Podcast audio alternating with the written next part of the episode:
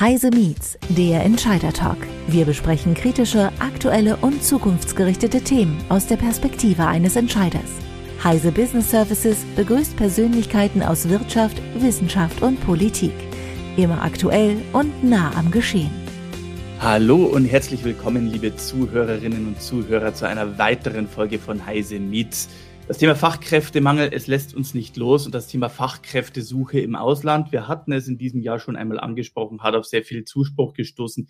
Es stellt einen immer wieder vor Herausforderungen, wie finde ich die notwendigen Fachkräfte oder wie finde ich die richtige Person oder eben auch, wie schaffe ich es sie auch anzuheuern? Gibt es Schwierigkeiten, die ich bei der Vertragsverhandlung beachten muss oder gibt es arbeitsrechtliche Hürden? Eine mögliche Lösung bei diesen Schwierigkeiten könnte das sogenannte Employee oder Employer of Record Modell sein. Was es damit auf sich hat oder beziehungsweise was für Möglichkeiten das eröffnen könnte, das erklärt uns heute Michael Lasik, Country Manager von Deal.com. Michael, herzlich willkommen bei Heise Meets. Sebastian, vielen Dank und äh, auch schönen guten Tag an alle, alle Zuhörer heute. Freut mich sehr, hier zu sein. Und wie gesagt, Michael, ich habe es jetzt gerade mal so angedeutet, wir reden heute über das Employer of Record bzw. Employee of Record Modell, dass das eine Möglichkeit bieten könnte, bei der Fachkräftesuche im Ausland oder auch beim Aufbau einer Außenstelle im Ausland zu helfen. Um was genau handelt es sich bei diesem Modell? Du hast ja schon bereits gerade zwei Use Cases erwähnt, deswegen werde ich erstmal nicht so sehr die Use Cases abdecken, die wir mit dem Employer of Record Modell auch bedienen können, wo wir auch einen Nutzen für Kunden bringen können, sondern erstmal thematisch fachlich darauf eingehen. Und zwar ist es so, dass beim Employer of Record Modell ein äh, Unternehmen, ein Kunde, will ich mal als, jetzt als Begriff verwenden, die Infrastruktur und Expertise eines Partners verwendet, um in Ländern äh, Mitarbeiter einzustellen, in denen das Unternehmen selber keine Betriebsstätte hat. Ja? Ähm, dieser Partner hat dann typischerweise und idealerweise ein Netzwerk von Legal Entities, äh, beziehungsweise hat lokale Partner und äh, nutzt diese Infrastruktur, um in den einzelnen Ländern dann Mitarbeiter ähm, einzustellen und dem Kunden, dem Auftraggeber zur Verfügung zu stellen. Der Employer of Record Partner verfügt dabei neben der Infrastruktur natürlich auch über die Expertise in einzelnen Ländern. Das heißt, bringt das Wissen um arbeitsrechtliche Gegebenheiten, um äh, typische Benefits, um die Art und Weise der Versteuerung, Prozesse in der Anmeldung etc. mit, um den Prozess für den Auftraggeber zu verkürzen und den Auftraggeber von der Notwendigkeit zu befreien, hier eigene Kompetenz aufzubauen. Das heißt, neben ähm, einer höheren Effizienz und typischerweise geringeren Kosten als man es als Unternehmen hätte, wenn man zum Beispiel eine ausländische Betriebsstätte gründet, kommt eine Verkürzung des Prozesses hinzu, weil durch die bereits etablierten Prozesse des IOA-Partners halt sehr schnell auch die Einstellung neuer Mitarbeiter in, in einem Zielland erfolgen kann. Aber ich verstehe das dann schon absolut richtig. Es wird dann über diesen Weg ein, eine Fachkraft angeheuert und die sitzt aber auch noch immer in ihrem eigenen Land und die bleibt auch in dem Land. Es findet keine irgendwie Überführung keine Migration oder dergleichen nach Deutschland oder ähnlichem statt. Korrekt. Das ist durchaus die Möglichkeit, dass wir mit einem mit einer IOA-Zusammenarbeit erstmal die Weichenstellung unternehmen, um, um mittelfristig auch jemand in, in, in, zum Beispiel jetzt, wenn wir über Deutschland sprechen, nach Deutschland zu migrieren. Grundsätzlich geht es aber darum, über das IOA-Modell äh, Mitarbeiter remote international slash global einzustellen. Muss man sich das dann so vorstellen? Das klingt ein bisschen so wie so ein Zeitarbeitsfirma oder Zeitarbeitsmodell mit der Vermittlung. Oder sind da auch längerfristige Anstellungen im Spiel? Wie sieht das aus mit dieser Vertrags- Gestaltung, dem Vertragsabschluss? Als Antwort ein klares sowohl als auch. Es hängt von der Gesetzeslage in den einzelnen Ländern ab. Das heißt, es gibt Länder wie beispielsweise Deutschland, wo das IAA-Modell an Arbeitnehmerüberlassung angesiedelt ist. Dort müssen wir entsprechende zeitliche Begrenzung berücksichtigen. Wenn wir von Deutschland sprechen, beispielsweise 18 Monate. In vielen anderen Ländern gibt es diese Begrenzung nicht. da hängt es dann schlicht und ergreifend vom, vom Use Case, von der Einsatz Art und Weise ab, wie lange so eine IOA-Zusammenarbeit auch dauern kann. Weil du jetzt die Use Case konkret ansprichst, kannst du mal so ein ganz konkretes, handfestes Beispiel nennen oder auch etwas, was du so eine Erfahrung, die du da schon gemacht hast, äh, wie das, wie das für gewöhnlich abläuft? Ich versuche das vielleicht so als Szenario zu beschreiben. Also wir haben sehr oft die Situation, dass ähm, ein Recruiter zu uns kommt, ein International Recruiting Team, äh, Mitarbeiter aus der Personalbeschaffung von Unternehmen und ähm, uns schildern, dass sie in nehmen wir einfach Spanien jetzt. In Spanien einen ganz tollen Produktdesigner gefunden haben und die Dame möchte in Spanien bleiben. Leider hat aber das auftraggebende Unternehmen in Spanien keine Betriebsstätte. So, was machen wir jetzt? Jetzt können wir natürlich überlegen, Migrationsprozesse anzuschieben, was in der EU noch einigermaßen leicht geht. Oder wir können eine Betriebsstätte in Spanien gründen, was ein bisschen mehr Aufwand bedeutet, äh, relativ viel Zeit in Anspruch nimmt und auch eine Investition. Oder wir können ähm, diese Mitarbeiterin in Spanien beschäftigen und über den IOA-Partner, ich nehme jetzt einfach mal Deal als Beispiel hier, ähm, bei Deal in der spanischen Niederlassung dann entsprechend ähm, vertraglich ansiedeln und mit einem sehr kurzlaufenden Prozess dann die Arbeitsleistung dieser Mitarbeiterin dem Kunden zur Verfügung stellen. Ja, wir reden hier aber nicht nur vom EU-Raum, ne? wir reden hier also auch von Nord- oder Südamerika, wir reden hier auch vom äh, westasiatischen Raum. Also das geht dann auch wirklich global. Richtig, ganz genau. Also wir haben mittlerweile die Möglichkeit, in mehr als 110 Ländern ähm, Unternehmen bei der Einstellung von IOA-Mitarbeitern zu unterstützen. Wenn wir über Contractor-Arbeitsverhältnisse sprechen, sind wir mittlerweile bei 160 Ländern. Aber heute im Thema IOA sind es die genannten 110 Länder. Das heißt, es ist der gesamte West- und eigentlich auch osteuropäische Raum. Das ist Nord- und Südamerika. Das sind die größten Teile von Asien und Afrika. Und es gibt nur noch sehr wenige White Spots eigentlich auf der Landkarte, äh, wo die jetzt in den vergangenen vier Jahren noch keine eigene Liaison gegründet hätte. Aber da kann ich mir doch durchaus vorstellen, dass es auch arbeitsrechtlich gewisse Schwierigkeiten gibt. Also der, das Arbeitsrecht ist ja in den Amerikas, die meisten wissen es wahrscheinlich, wie es in den USA mit der Hire and Fire Practice ist, aber auch in Südamerika oder auch in asiatischen Ländern, Stichwort Thailand oder Vietnam, komplett anders geartet als in Deutschland. Da gibt es unterschiedliche Re äh, Regelungen zum Arbeitnehmerschutz, da gibt es unterschiedliche Regelungen zum Kündigungsschutz und dergleichen. Also wer ist dann bei einem solchen Arbeitsvertrag zwischen einem deutschen Unternehmen und einem Angestellten im Ausland rechtlich der Ansprechpartner? Welches Arbeitsrecht gilt und wer trägt welche Verantwortung? Ähm, fangen wir mit dem letzten Teil der Frage an. Es gilt immer das lokale Arbeitsrecht in dem Land, in dem der Mitarbeiter beschäftigt wird. Da gibt es einfach keine Ausnahme. Sobald ich einen Festangestellten in Peru einstelle, gilt peruanisches Arbeitsrecht. Im Sinne des Arbeitsrechts ist dann der IOA-Partner, ich bleibe jetzt wiederum bei Deal, wäre Deal der, der Arbeitgeber vor Ort und äh, wir nutzen die Expertise von mittlerweile 400 Mitarbeitern, die nichts anderes äh, handhaben als Arbeitsrecht und Payroll in den einzelnen Ländern, um ähm, lokale Arbeitsverträge zu erstellen, die tatsächlich in kompletter Compliance und kompletten Einklang mit dem lokalen Arbeitsrecht sind. Und wir nutzen die Spezialisten, um Dinge wie Onboarding-Prozesse, Kündigungsprozesse, Probezeiten, typische Gehaltsniveaus, Benefits, die landestypisch sind, Benefits, die auch in den Ländern erlaubt sind, um all das zusammenzutragen. Das ist alles in unserer Plattform auch für unsere Kunden entsprechend zugänglich. Und das ist einer der Mehrwerte eines IOA-Partners. Die lokale Expertise, die man in den Prozess reinbringt und die lokale Infrastruktur, die beide in Kombination es dann ermöglichen, einen Mitarbeiter schnell und rechtssicher vor Ort einzustellen. Wie ist denn bei sowas wie Arbeitnehmerevaluierung oder so? Das, ist das klassische deutsche Jahresgespräch. Also liegt das am deutschen Unternehmen, dann das zu handhaben und abzuwickeln? Oder gibt es da auch irgendwelche Prozesse, die über den IOA-Partner stattfinden würden? Mhm. Das ist ja ähm, ich sag mal, die Bewertung der Arbeitsleistung kann nur derjenige vornehmen, der die Arbeitsleistung empfängt und äh, tatsächlich, wie soll ich sagen, konsumiert. Das sind wir in dem Kontext ja nicht wir, sondern wir sind, ich muss es so formulieren, wir sind mehr die outgesourced HR-Abteilung oder Payroll and, und, und, und Legal. Und alles, was jetzt die Zusammenarbeit mit dem Mitarbeiter, Aufgabendefinition, Bewertung der Arbeitsleistung, Führung etc. betrifft, obliegt dem Kunden und liegt komplett in der Kundenverantwortung. Es geht ja hier darum, wirklich ein arbeitnehmerähnliches Verhältnis zu schaffen und uns als Mittler zu verwenden, um äh, dieses Verhältnis überhaupt zu ermöglichen. Das ist jetzt natürlich super für Sachen, wenn remote gearbeitet wird, ne? weil der Arbeitnehmer sitzt ja dann immer noch in seinem Land mit seinen Arbeitszeiten. Ähm, und man hört ja gerade bei der Arbeitskräftesuche im Ausland, wenn man die physisch in Deutschland haben möchte, das große Problem ja darin bestehen, dass die Migration ein großes Problem ist, dass das Visa-Sponsoring-Verfahren zum Beispiel ein Riesenproblem ist, wenn eben der anvisierte Arbeitnehmer sozusagen nach Deutschland übersiedeln soll, also Migration und Bleiberecht und dergleichen. Von solchen Sachen mal abgesehen, weil das ist ja beim Employer of Record Modell offensichtlich kein Problem. Aber was ist trotzdem selbst mit dem Aspekt, dass der Arbeitnehmer in seinem Land bleibt, ähm, deiner Auffassung nach meistens die größte Schwierigkeit oder die größte, das größte Problem oder die größten Probleme, die deutsche Firmen beim Anheuern von Arbeitskräften im Ausland üblicherweise haben? Jetzt äh, antworte ich mal bewusst ein bisschen polemisch. Ich meine, viele Unternehmen haben vor wenigen Jahren noch Remote Work als etwas betrachtet, was außerhalb eines 30 Kilometer Radius um die Niederlassung stattgefunden hat. Es waren dann da hat man darüber nachgedacht, mal einen Tag im Homeoffice zu erlauben und ein bisschen flexibler bei den Arbeitszeiten zu sein. Das war schon das Understanding von Remote Work. Jetzt sprechen wir davon, dass wir Mitarbeiter tatsächlich international einstellen, international beschäftigen. Das heißt, wir müssen uns als Unternehmen und da speziell als Führungskräfte ähm, mit einer Vielzahl von Kulturen, Verhaltensweisen ähm, und ganz neuen Kommunikationsmethoden und Prozessen auseinandersetzen. Das ist in meiner Sicht die größte Herausforderung für Unternehmen, die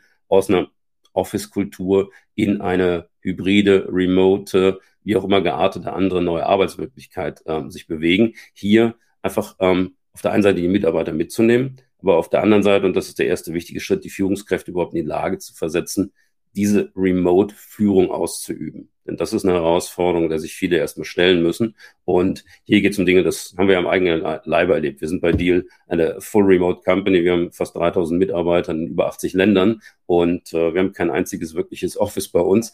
Ähm, wir haben sehr schnell und sehr früh gelernt, ähm, dass man permanent kommunizieren muss, dass man sehr transparent sein muss in Bezug auf Entscheidungen, auf Prozesse, um einfach Mitarbeiter mitzunehmen. Und das ist in vielen Unternehmen schon auch ein, ein Kulturwandel, der aktiv gesteuert werden muss. Sonst wird es schwierig, ähm, Full Remote Mitarbeiter tatsächlich in in die Prozesse, in die Kultur, in das Arbeitsleben einzubinden. Aber das bedeutet dann im Umkehrschluss, wer in Deutschland schon ein, gute Prozesse für Remote oder Hybrid Work hat, der dürfte es dann auch relativ leicht haben oder relativ einfach haben, das dann auch auf Angestellte, die nicht im eigenen Land sitzt, auszuweiten. Es macht auf jeden Fall diesen Schritt leichter. Nichtsdestotrotz muss man natürlich mit der interkulturellen Führungskomponente noch auseinandersetzen. Da gibt es mit Sicherheit immer noch mal Lernbedarf, aber die, die Eintrittshürde ist mal deutlich geringer. Und wie du schon sagtest bei, eingangs bei dieser Frage, ähm, der Aufwand ist insgesamt geringer und das Risiko ist geringer als äh, in der Situation, wo ich dann ein Visa-Sponsoring anstoße und ja, gegebenenfalls auch relativ viel Zeit damit verbringe, dieses Visa durch die Instanzen durchzubringen. Ähm, und das Risiko eingeht, dass der Mitarbeiter, den ich eigentlich ins Land holen möchte, in der Zwischenzeit schon ganz andere neue spannende Herausforderungen gefunden hat und gar nicht mehr interessiert ist, überhaupt noch zu migrieren. Ja. Auch hier könnte ich dann vielleicht über das IOA-Modell in der Zwischenzeit schon eine, eine wirklich äh, erträgliche Beschäftigung finden. Das heißt, ich könnte den Mitarbeiter in seinem Heimatland einstellen als IOA, Employee of Record in dem Fall, und den Prozess des Sponsorings starten, den Migrationsprozess starten, habe dann schon eine dokumentierte Zusammenarbeit, habe schon Erfahrung des Mitarbeiters mit den neuen Teamkollegen der Aufgabenstellung und habe somit größere Erfolgschancen, wenn ich den neuen Mitarbeiter, die neue Mitarbeiterin dann auch nach Deutschland holen möchte.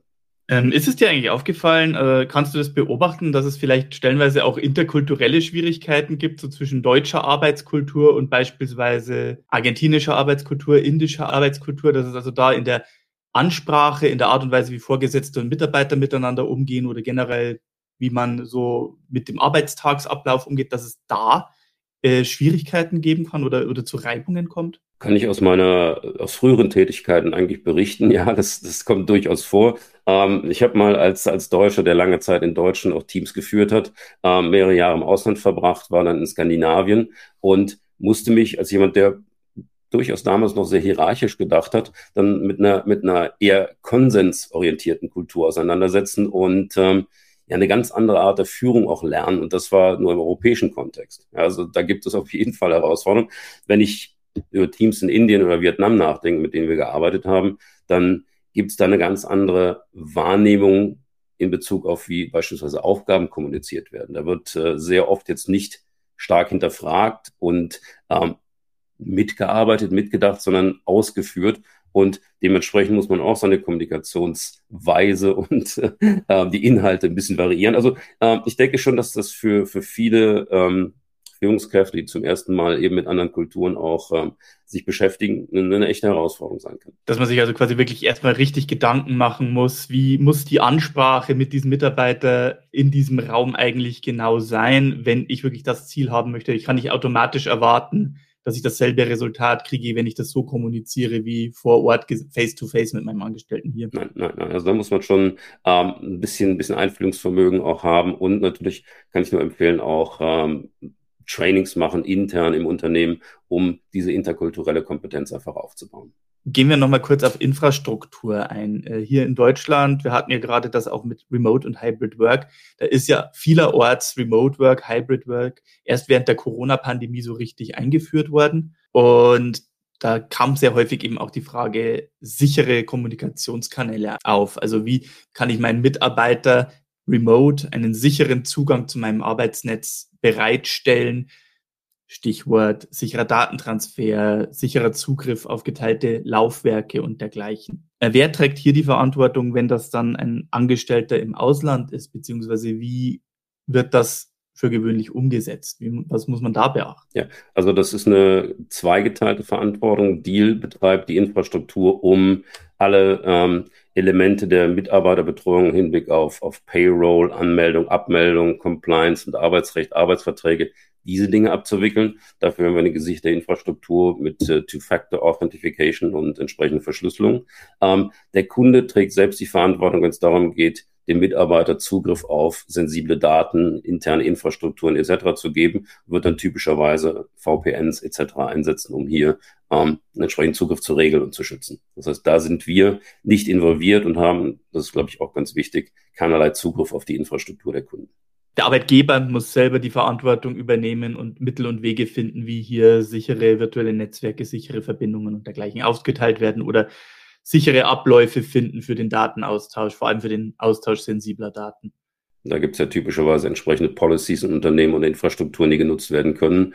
Und äh, mir ist auch offen gesagt noch kein Fall bekannt, wo ein Kunde uns äh, dahingehend angesprochen hätte und die Erwartung geäußert hätte, baut mal VPN für uns auf, sorgt mal dafür, dass unsere Product Designer auch tatsächlich an die Tools und Daten rankommen, die sie für ihre tägliche Arbeit brauchen. Das liegt wirklich komplett in der Verantwortung der Kunden. Welche Bereiche können jetzt von diesem EOR-Modell besonders gut profitieren. Ich meine, man hat es ja schon vor 15 Jahren gut gehört, dass man sagt, man hat jetzt eine Außenstelle in Singapur für in der Softwareentwicklung. Hier in Deutschland arbeiten die Leute bis 18 Uhr, dann stellen sie alles auf ein geteiltes Laufwerk und dann mit der entsprechenden Zeitverschiebung fangen die Kollegen in Asien das Arbeiten an, programmieren weiter und dann gibt wieder ein Handoff und dann geht es am nächsten Tag in Deutschland weiter. Also ich kann mir vorstellen, dass das für so Software, IT ähnliche Bereiche sehr hilfreich ist. Aber mit einem EOR-Modell kann ich jetzt zum Beispiel keinen Mechatroniker engagieren, den ich dringend bei mir in der Werkstatt brauche. Also wo ist dieses Modell hier besonders erfolgreich, besonders hilfreich?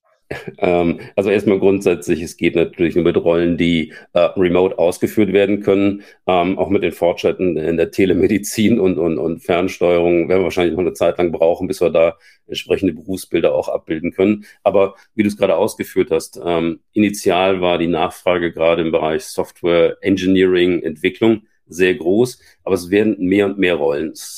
Geht beispielsweise sehr stark jetzt auch im Bereich Sales und Marketing, weil viele Unternehmen erkannt haben, dass sie sich einen signifikanten Zeitvorteil im Wettbewerb verschaffen können, wenn sie ihren Go-to-Market in neue Region jetzt ohne erstmal den langwierigen Prozess der Betriebsstättengründung durchführen und erstmal, ich sag mal, einen Brückenkopf bilden in einem Zielland um dort ihren Product Market Fit zu testen, um zu schauen, ob sie sich in dem Markt etablieren können und dann den Prozess der Betriebsstättengründung vorantreiben, wenn sie gemerkt haben, es macht wirklich Sinn, in dem Markt langfristig engagiert zu sein. Das heißt Sales und Marketing, aber auch Content-Rollen, äh, Product Designer, interessanterweise sogar Accountants und vielleicht als Anekdote, wir sehen zurzeit einen sehr großen Zuwachs bei Englischlehrern in Amerika, die aus Mexiko heraus eingestellt werden. Ähm, über die Hintergründe mag man spekulieren, aber wir sehen da durchaus ein, ein sehr starkes Nachfragehoch zurzeit. Das heißt also, man kann dieses Modell auch anwenden und schon mal anfangen, Mitarbeiter in einem Land zu engagieren, in dem man noch keine Zweigstelle hat, wo man gerade erst dabei ist, ein Partnerbüro, eine Außenstelle oder so aufzubauen. Ganz genau. Das ist ein sehr häufiger Use Case, dass man einfach bei der internationalen Expansion äh, genau diesen Zeitvorteil sich verschaffen möchte. Denn man, wir haben jetzt in, ich hatte es gerade schon mal erwähnt, in 110 Ländern dieser Welt haben wir tatsächlich eigene Betriebsstätten, eigene Legal Entities gegründet in den vergangenen vier, viereinhalb Jahren. Und in Einzelfällen hat das auch schon mal bis zu zwei Jahre gedauert. Wir haben jetzt sechs chinesische Provinzen abgedeckt und hier waren es tatsächlich zwei Jahre. Taiwan war fast zwei Jahre. Und wenn man das Unternehmen denselben Prozess durchführt, es hat bei uns nicht zwei Jahre gedauert, weil wir nicht wissen, wie es geht. Wir haben es jetzt wirklich oft genug gemacht. Ähm, es hat einfach zwei Jahre gedauert, weil da die Abläufe so langsam sind. Ähm, wenn man das Unternehmen sich diese zwei Jahre ersparen möchte, sich da einfach auch einen, einen klaren Zeitvorteil im Go-to-Market verschaffen will, dann wird man sehr oft mit einem IOA-Modell arbeiten, starten und parallel die Betriebsstättengründung durchführen. Und ähm, wir stehen dem Ganzen relativ agnostisch gegenüber. Wir können unseren Kunden dann entsprechend eben die IOA-Unterstützung bieten. Aber auch dann, wenn der Kunde seine eigene Betriebsstätte gegründet hat, die Mitarbeiter dort über unseren Global Payroll Service noch bedienen. Das heißt, das Zusammenarbeit mit, mit Deal kann relativ lange dauern und sehr bruchfrei auch stattfinden, weil wir beispielsweise die zehn IOA, die jetzt in, ich bleibe beim Beispiel China, in China eingestellt wurden, weil wir die nach den zwei Jahren oder eineinhalb Jahren, wenn es mal richtig schnell geht,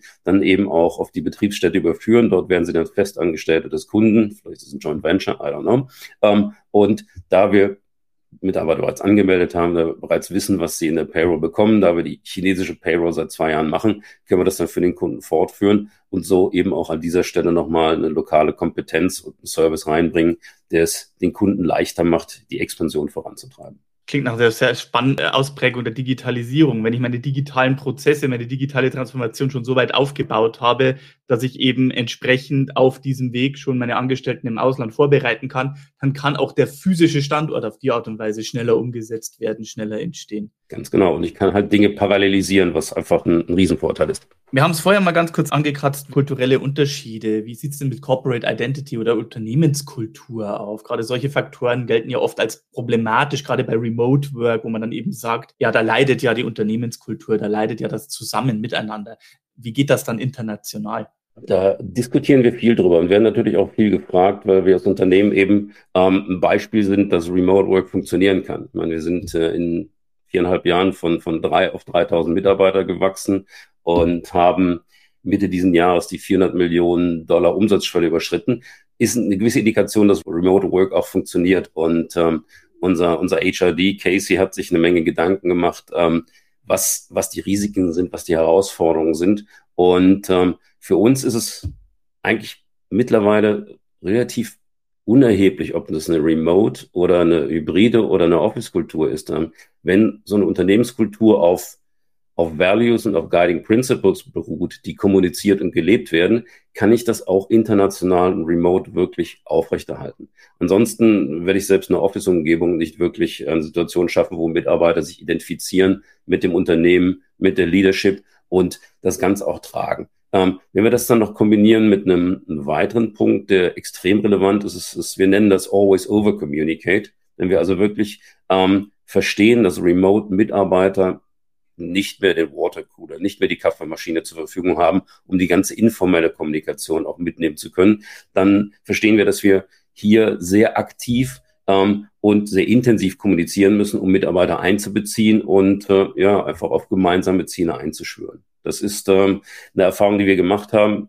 Extrem hohe Transparenz. Jetzt in, unserem Vor in unserer Situation als Vorteil sehr flache Hierarchien. Das kann nicht bei jedem Unternehmen ähm, einfach mal so erzeugt werden, das auf andere Art und Weise gewachsen ist. Aber eine transparente Kommunikation, eine klare Identifikation mit gemeinsamen Zielen und ähm, ja, bei aller Remote-Tätigkeit auch mal die Möglichkeit, sich physisch zu treffen. Das sind, glaube ich, Komponenten, die durchaus auch ähm, in einer sehr verteilten internationalen Arbeitsumgebung dafür sorgen, dass es Zusammenhalt gibt. Okay, fassen wir an dieser Stelle nochmal zusammen. Also wenn jetzt jemand das Employee of Record Modell anwenden möchte, wenn jemand äh, meint, okay, das ist eine sehr gute Variante, entweder um einzelne Leute gezielt aus dem Ausland für mich ins Unternehmen zu holen oder eben um die Zweigstelle im Ausland aufzubauen oder einen Markttest zu machen, wie du es schon gesagt hast. Welche Gedanken sollte man sich im Vorfeld ganz konkret machen? Was muss man bei der Vorgehensweise und bei den Abläufen beachten und worauf kommt es letztendlich wirklich an? Mhm. Okay, ähm, lässt sich eigentlich relativ einfach beantworten. Die erste Entscheidung wird immer sein, kann diese Stelle remote ausgeführt werden? Ja, nur dann müssen wir den Prozess überhaupt anstoßen und fortführen. Als zweiten Punkt würde ich mir sehr genau Gedanken machen, kann ich den Mitarbeiter ähm, vernünftig onboarden? Habe ich also das Knowledge Management, habe ich die Möglichkeiten, diesen Mitarbeiter wirklich an Bord zu holen, erfolgreich zu machen? Dritter Punkt, können meine Führungskräfte mit Remote Teams umgehen oder kann ich sie schulen, dass sie remote führen können? Alle anderen Komplikationen, die da heißen Anmeldung, äh, Bereitstellung der notwendigen Compliance-Dokumente, Versteuerung, Gehaltszahlung etc., das ist ja gerade der Mehrwert, den der IOA-Partner mitbringt. Das heißt, wenn man hier einen Partner gefunden hat, der in dem Land eine hinreichende Präsenz und Erfahrung hat, dann hat man diese Hürden ja schon genommen, diese Schwierigkeiten schon beseitigt. Das heißt, man muss sich mehr um die Arbeitsaufgabe und das Onboarding des neuen Mitarbeiters kümmern und sich darüber Gedanken machen, als jetzt um die, das rechtliche Beiwerk und das Rahmenwerk. Denn das ist etwas, was der IOA-Partner übernimmt und da er den Arbeitsvertrag hält, ja auch in dem Fall das arbeitsrechtliche Risiko trägt. Ähm, arbeitsrechtliches Risiko ist sowieso eine spannende Frage. Ich glaube, ich kann mir vorstellen, in Deutschland sitzen vielleicht auch die ein oder anderen Arbeitgeber, die ein bisschen neidisch auf das amerikanische Modell gucken und sich gucken, ah, das wäre jetzt richtig praktisch, wenn wir so sehr leicht einen Angestellten im Ausland holen könnten, den wir dann auch nach örtlichem Arbeitsrecht entlassen könnten, wenn es uns gerade angenehmer wird. Ist sicherlich auch eine Überlegung, wobei ich glaube, so, wenn ich so auch unsere, unsere Reports, wir machen beispielsweise äh, jährlich jetzt einen State of Global Hiring Report, wenn ich mir das anschaue, der Hauptgrund, äh, Mitarbeiter zu beschaffen, ist jetzt weniger Flexibilisierung der Arbeit, sondern tatsächlich Zugang zu Talent, das ich im eigenen Land auch nicht mehr verfügbar habe. Ne? Ähm, dass wir in einigen Ländern einfache Kündigungsmöglichkeiten haben, ja, äh, mit Sicherheit, ähm, hat aber bisher sich noch nicht wirklich als ausschlaggebender Faktor dargestellt. Wichtiger ist halt wirklich zu sehen, kann ich den Bedarf, den ich hier im Land habe, unter Umständen mit einer Arbeitskraft im Ausland füllen. Entweder durch nahtloses Weiterarbeiten nach deutschen Feierabend oder weil halt eben das Know-how hier gerade fehlt, das ich jetzt dringend erfüllt brauche oder eben in einen anderen Markt vorzudringen. Gut, wunderbar. Dann sage ich vielen lieben Dank, Michael Lasik, für die interessanten Einblicke. Liebe Zuhörer, liebe Zuhörerinnen, ich hoffe, Sie konnten sich jetzt auch einen guten Überblick über das Employer bzw. Employee of Record Modell machen. Wenn Sie Fragen haben oder wenn Sie Näheres zu dem Thema wissen möchten, Sie können sich gerne an uns wenden bei Heise Meets. Ansonsten denke ich, wird das Thema Fachkräfte uns sowieso noch sehr, sehr, sehr lange begleiten. Ich darf mich recht herzlich bei Michael Lasek bedanken für seine Einblicke in dieses spannende und interessante Modell. Michael, vielen herzlichen Dank, dass du bei uns warst. Sebastian, vielen Dank für die Einladung und herzlichen Dank. Und ich hoffe, liebe Zuhörer und Zuhörerinnen, ich darf Sie auch in Zukunft hier bei Heise Meets wieder bei anderen spannenden Themen begrüßen. Auf Wiederhören. Das war Heise Meets, der Entscheider Talk. Sie wollen mehr erfahren? Dann besuchen Sie uns auf heise-meets.de. Wir freuen uns auf Sie.